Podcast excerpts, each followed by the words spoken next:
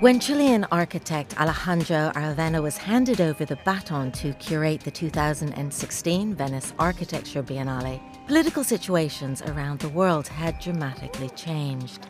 He's responded to this with Reporting from the Front, a hard hitting biennale which puts the spotlight on architectural wars to be waged and battles to be won on a micro and macro level to help improve quality of life in these unstable times. Austria responded to the challenge with the most practical approach, spending their Biennale budget on real initiatives in Vienna, which are chronicled in their pavilion. In the light of the events of last year's summer, when thousands of refugees landed in Vienna and they could not be sheltered, we felt addressed as architects, as exhibition makers, but also as members of civil society, and we wanted to become active. So, action speaks louder than words and we thought, uh, let's take the risk and initiate something. Caramel, EOOS, and Next Enterprise Architects are working with NGOs on three ongoing projects to convert empty buildings into humane places to live for people seeking asylum. In bringing these stories to Venice, the curators are questioning what architecture can meaningfully contribute in times of crisis and emergency. We think nobody can say uh, that we cannot do better. We can. The only question is do we want to do it better? Sverre Fehn's iconic pavilion in the Giardini is a heady space to contemplate architecture. This year's exhibition chose to shine a psychoanalytical light on the historical, cultural, and societal connections of Nordic architecture to excavate its potential for the future. In the case of the Nordic countries, which are uh, developed countries that are actually an example for the rest of the world, you will think that they don't have any questions to solve now.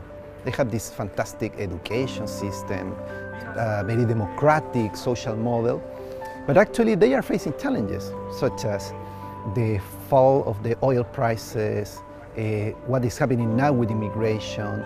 So what do you do when you have a problem and you want to find the question and the answer? You go to a psychoanalyst. So that is what this is in therapy.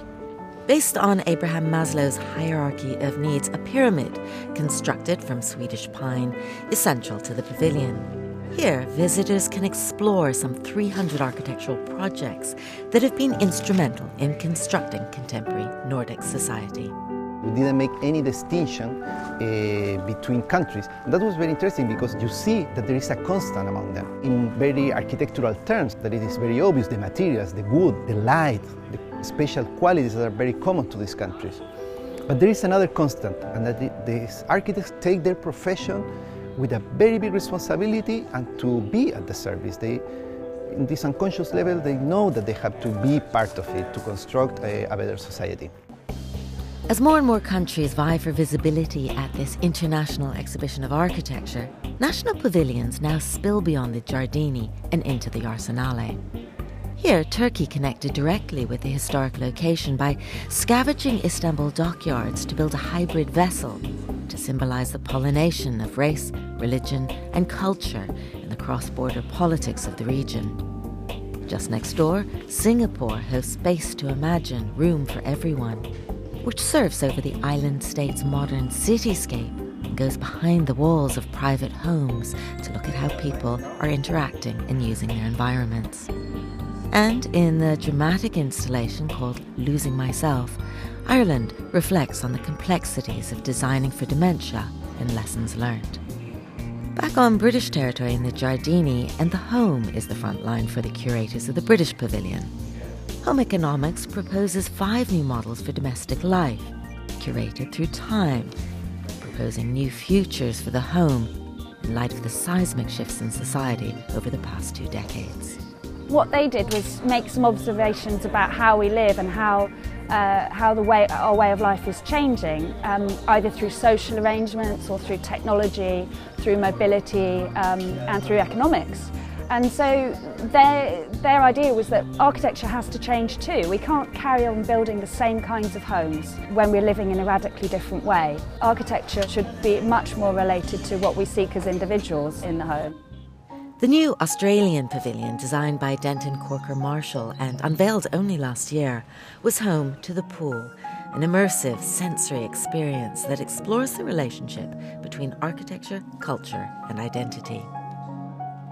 Much like the piazza in Italy, the pool is one of Australia's fundamental spaces, a great equaliser and a palpable metaphor for the nation's communal psyche. The pool was both representing one thing in its inverse the private and the public, the personal and the communal, the natural and the man made. All those dichotomies are really the, the themes that we've explored in here, and that's what architecture is about. It has to be about tensions and, and dichotomies, and that's what makes an object really beautiful.